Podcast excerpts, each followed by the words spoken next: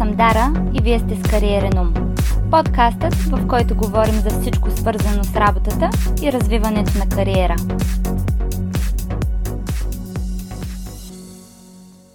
Здравейте хора! Надявам се почивните дни да ви се отразяват добре. Както бях споделила в предния епизод, аз имах нужда от нещо подобно, така че съм супер доволна до сега как върви. Честно казано ми се искаше дори с подкаста да не се занимавам, за да мога тотално да се откъсна от всичко, което е свързано по някакъв начин с по-голяма мисловна дейност, но пък това нещо е нещо, което ми доставя удоволствие и ме кара да разпускам, така че защо да пропускам? Днешният епизод ще е доста интересен, ще е по-скоро насочен към тези от вас, които вече имат някакъв натрупан опит, защото ще си говорим за повишението и как да си искаме такова. Като не говоря само за повишение от гледна точка на финанси, но и от гледна точка на позиция, разбира се. Тук обаче искам да поставя един дисклеймър, че аз лично до сега не съм си искала директно повишение, но това, което ще споделя, ще бъдат няколко различни варианта, в които да получите така желаната следваща стъпка. И другото, което искам да споделя като предварителен съвет е, че всъщност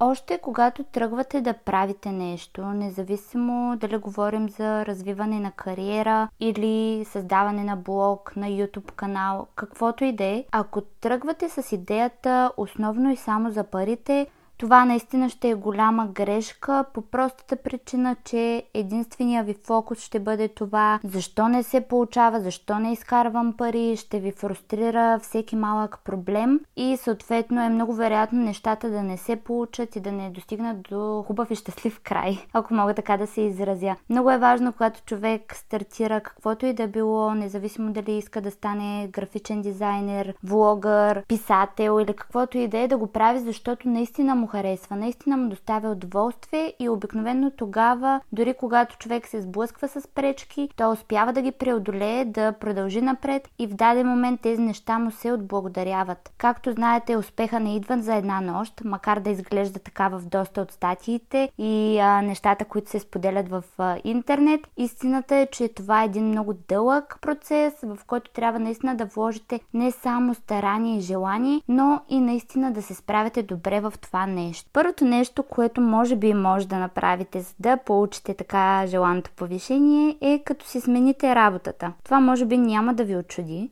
но когато човек сменя работата, понякога не е само защото иска кариерно развитие, но иска и да получава повече пари и съответната компания няма как да му даде това, което той желае. Така че това е един страхотен вариант. Търсите си нова работа, където да ви предложат по-добра позиция и по-добри пари. Второто нещо е, за да получите повишение, последствие и в продължение на първия съвет и това е да получите контраоферта от сегашната компания. Доста често и напоследък особено се случва точно това. Човек, когато тръгне да напуска, компанията повечето случаи няма да му каже еми окей, нямаме нужда от теб, тръгвай си. Обикновено ще се опита да задържи по някакъв начин човека. Било то финансово, било то с смяна на позицията, с изкачване по някакъв начин, което си е супер вариант, защото ще получите това, което сте искали, ще останете в компанията, в която се чувствате комфортно, в зоната си на комфорт сте, познавате хората, познавате компанията, процесите и всичко. Но, има едно голямо но и това е, че защо компанията се е сетила да ви оцени едва когато си тръгвате. Така че това е храна за размисъл, която да ви остане така в съзнанието и да помислите дали наистина искате да сте на такова място, което не ви оценява, освен когато не вземете някакви такива по-фрапантни мерки. От друга страна, щом веднъж сте решили да си тръгнете и имало неща, които не ви допадат там, дори да успеят да ви задържат, шанса след половина една година да поискате отново да си тръгнете е доста голям. Така че помислете много добре дали това наистина е най-добрият вариант, за да получите така желаното повишение. И третия съвет, който по някакъв начин ще обори първите два, е това всъщност, докато все още сте в компанията, просто да помолите за среща one-on-one с вашия менеджер, тим лидер, шеф и да си поискате повишението. Доста често и доста съм го забелязала като коментар от гледна точка на HR-ите, че всъщност хората не смеят да кажат, когато нещо не им харесва. Било то в екипа, в който работят, работата, която извършват, свършват, парите, които получават и най-лесното решение, което намират е да решат да си тръгнат. Тогава, когато човек реши да си тръгне, чашата вече е преляла и всъщност компанията дори да се опита пък, сега говоря от гледна точка на компанията, нали, дори да му даде повече пари, компанията вече е наясно, че този човек да, ще го задържим за няколко месеца още, но той пак ще реши да си тръгне. Затова тук е много важно и вие да бъдете проактивния. Тоест, не говоря само за това, когато човек реши, нали, че иска нещо повече, но и като цяло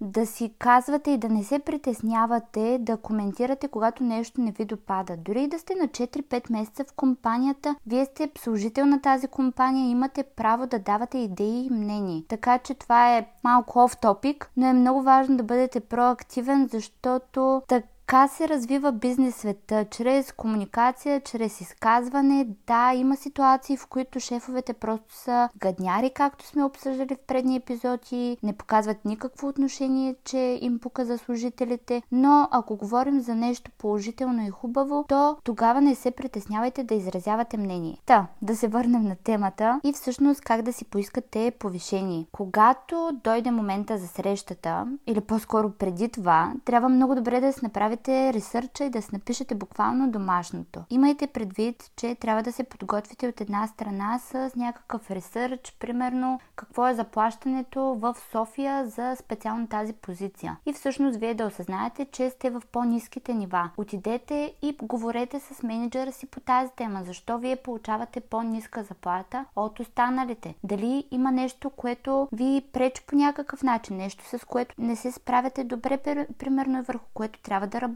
От друга страна, ако знаете, че наистина се справяте добре в работата си, кажете точно това. Покажете някакви факти и аргументи, които да кажат, прямо за последните 3 месеца, да речем, ако работите и с някакви таргети, кажете аз съм достигнал тези таргети, минах еди си кои таргети, дадох идеи за еди си какво и тук отново искам да добавя нещо друго и това е, че само с труд и с овертайм, повярвайте ми, няма да получите повишение. Ако просто отивате на работа, за да си вършите работата коректно и да стръгнете в 6, е доста вероятно някой друг да получи повишението и сега ще ви кажа защо. Това не е нещо, което аз си го измислям, просто бизнес света върви по този начин и това е комуникация с останалите хора, с които работите. Както съм казвала и преди, връзките не трябва да се приемат за нещо лошо и съответно не е нужно хората в компанията да са ви приятели, но е супер важно да създавате едни добри контакти то с правилните хора, с които примерно работите всекидневно или съответно по някакъв начин отделите ви се засичат. Защото когато работите с околните и примерно се представите добре, направите добро впечатление, това ще се отблагодари на вас самия, защото този човек ще остане доволен от вас. И примерно когато си реквестнете буквално повишение, примерно шефа ще се допита до хора, с които работите наоколо и ако получи кофти фидбек за работата с вас, няма да получите повишението. Но пък, ако получи положителни отзиви, че умеете да работите в екип, че се справяте бързо с задачите, че никога не сте пресичали границата между емоция и работа, че сте бил винаги професионален и така нататък, това нещо допълнително ще допринесе за това вие да получите така исканото повишение. В моя случай и като цяло големите компании всъщност имат матрици, с които всеки служител си знае точно по какъв път трябва да измине и какви умения трябва да придобие, за да мине на следващата стъпка, което е супер вариант, защото човека има визия за бъдещето си. Има визия за това какво точно трябва да придобие като умение в следващите 6 месеца или една година и съответно в края на този период да се срещне с менеджера си и да обсъдят дали е готов за следващата стъпка. За съжаление обаче това не е във всички компании и точно за това тогава е важно вие да сте проактивният човек и да направите точно това. Да разберете дали вие отговаряте като умения на позицията, която изпълнявате, дали случайно пък не знаете повече от това нямате повече умения, с които да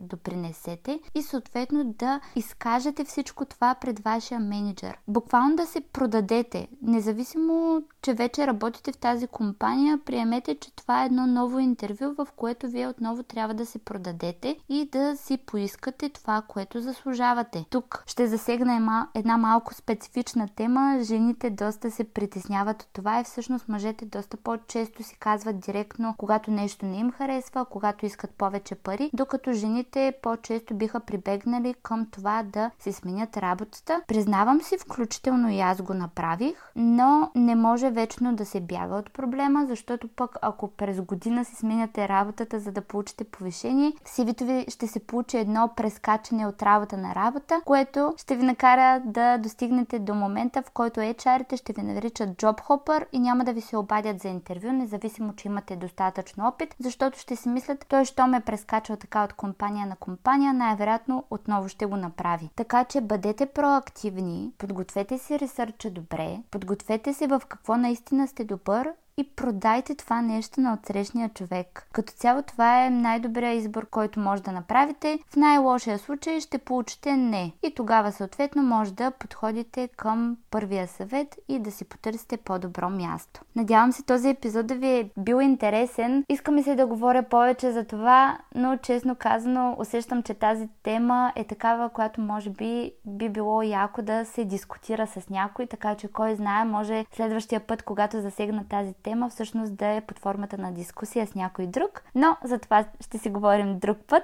Пожелавам ви една много хубава седмица с още почивни дни и до следващия понеделник. Подкастът и новите епизоди може да откриете във Facebook и Instagram страниците на The Savage Mind, както и в нашия сайт, Spotify, iTunes и SoundCloud.